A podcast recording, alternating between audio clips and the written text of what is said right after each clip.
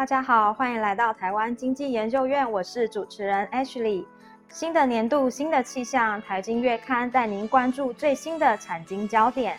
希望大家会喜欢。在一月份的台经月刊带大家关注的是。元宇宙，我们大家呢都非常期待元宇宙的到来。那我们也知道，智慧型手机的诞生呢，在这十年改变了我们的生活形态啊，还有工作跟吃喝玩乐。那我们也很想知道元宇宙的这个时辰，它到底什么时候会实现？还有它所要面临的困境会是什么呢？我们来请思远副主任跟我们分享一下。这个也是一个非常难回答的问题啊，因为目前各界其实对元宇宙的定义都不是很清楚，怎么去解释，或者是说要怎么去定义什么是元宇宙到来的时间呢？也用我之前所介绍四个阶段的一想法来做定义。在前几部影片，其实我有提到，我们目前已经开始进入了元宇宙，但是可能因为每个人的定义不一样，所以最后。对于元宇宙的一个时程表就不太一样。先分享我个人的一个想法。第一个时期呢，就是萌芽时期。其实我们现在已经是进入这个萌芽时期，主要就是 VR 装置呢，二零二一年已经开始有出现一个商业化量产的过程哦。根据高通的执行长之前所透露的话，是脸书的 Oculus Quest 2全球市占率最高的一个 VR 眼镜呢，它的量产已经超过了千万台，这很明显是一个关卡。那另外同一个时间，我们看到包括苹果、微软、Sony、三星、华为，我们几乎想到的一些科技大厂，它都有投入这个产业哦，就是研发类似的像 VR 眼镜、AR 眼镜或是相关的技术哦。所以我们可以预期的，随着市场的竞争越来越激烈哦，VR 设备的发展的话，就会更加的一个快速哦。第二个部分是成长时期，大概会是。未来十年为什么会这样想呢？我们可以从过去的历史的经验来看哦。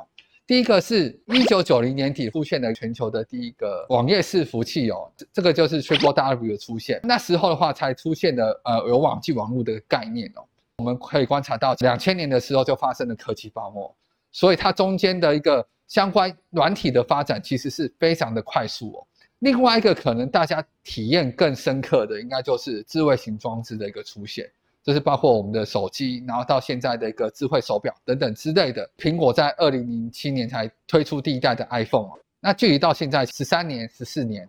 我们现在的生活已经离不开的呃智慧型手机哦。这个过程的话，我预测可能在未来的十年，整个一个软体的应用场景就会蓬勃的发展。接下来是我认为的一个爆发期，关键就是能够连接真实世界的一个经济体系的出现哦。这部分的话，可能会比想象中来的更久一点。虽然目前来讲的话，区块链跟加密货币的话，其实已经讨论的程度非常高，而且技术的演进非常快。现阶段来讲的话，它有一个技术面还有法制面，其实都还有一些疑虑或是一些困难面值得去解决哦。那在技术面，包括它的交易的频率。前仍然没有办法大规模的一个使用，在法制面的话，各国的政府对于去中心化的概念，对于加密货币的使用，其实都还存有疑虑，并不是一个接受的一个态度哦。因此可能会影响整个元宇宙的一个进程哦。不过我们有观察到，最近整个一个区块链的生态有一些改变哦。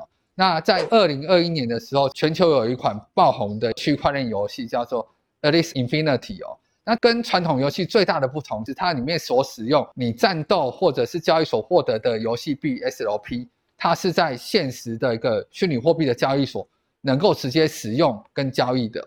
那另外一个重点就是，去年因为疫情的关系，所以菲律宾很多人因为找不到工作或者没办法工作，所以他开始使用这个游戏来赚钱哦。然后因为太多人使用了，所以很多的菲律宾的店家也开始使用游戏中所获取的货币。来进行交易哦，来进行支付哦。随着整个区块链经济的一个发展，然后这个概念逐渐成型，未来是很有可能这些加密货币会变成全球的一个货币体系主要组成之一哦。最后一个部分来讲，可能是要很久以后了。就目前的技术来看的话，我们想象中元宇宙最终的样貌其实是非常的分歧。不论它是不是会像小说或是电影中所设定的一个场景，目前各界的专家都保留存疑的态度哦。另外一个值得讨论的问题，其实是政策法规面，以及各国政府会不会让一个独大的元宇宙出现哦？最近包括美国、欧盟以及中国对于这些数位大到不能倒的大型平台，其实都有加强管制。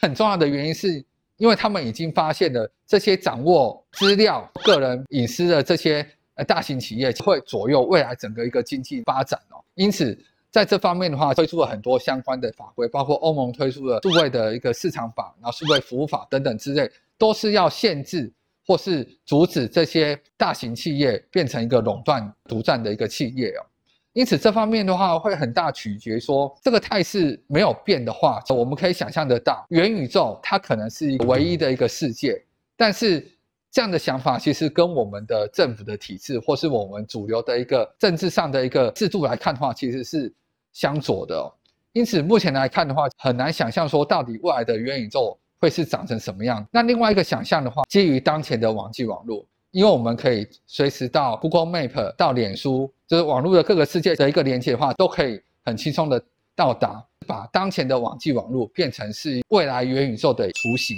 如果要从这个现在当前的一个环境进入到元宇宙的一个世界，可能一个关键的因素，可以在这个元宇宙之间可以自由的穿越或是往来。那关键的话，其实是在资料的共享。我们要从脸书直接到 Google，直接到 Netflix，其实这过程当中的话，取决于说这两家企业之间的资料能不能够共享，客户的资料能不能够互通。现阶段来讲呢，就市场竞争的一个机制来看的话，是很难形成一个呃元宇宙的。不过会随着未来十年、二十年相关的技术，或是我们对法治法规的一个理解有所不同之后的话，可能会产生一个新的社会或新的一个制度。或许那时候我们再来讨论说元宇宙什么时候会出现，或是元宇宙的终极样貌会是什么样子，可能会比较明确一点。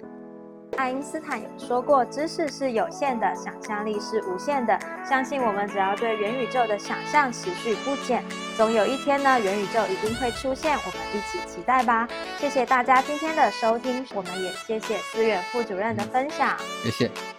更多精彩的内容都在我们元月号的财经月刊，我们下次再见，大家拜拜，拜拜。喜欢我们影片的朋友，记得帮我们按赞分享，还有订阅开启小铃铛哦，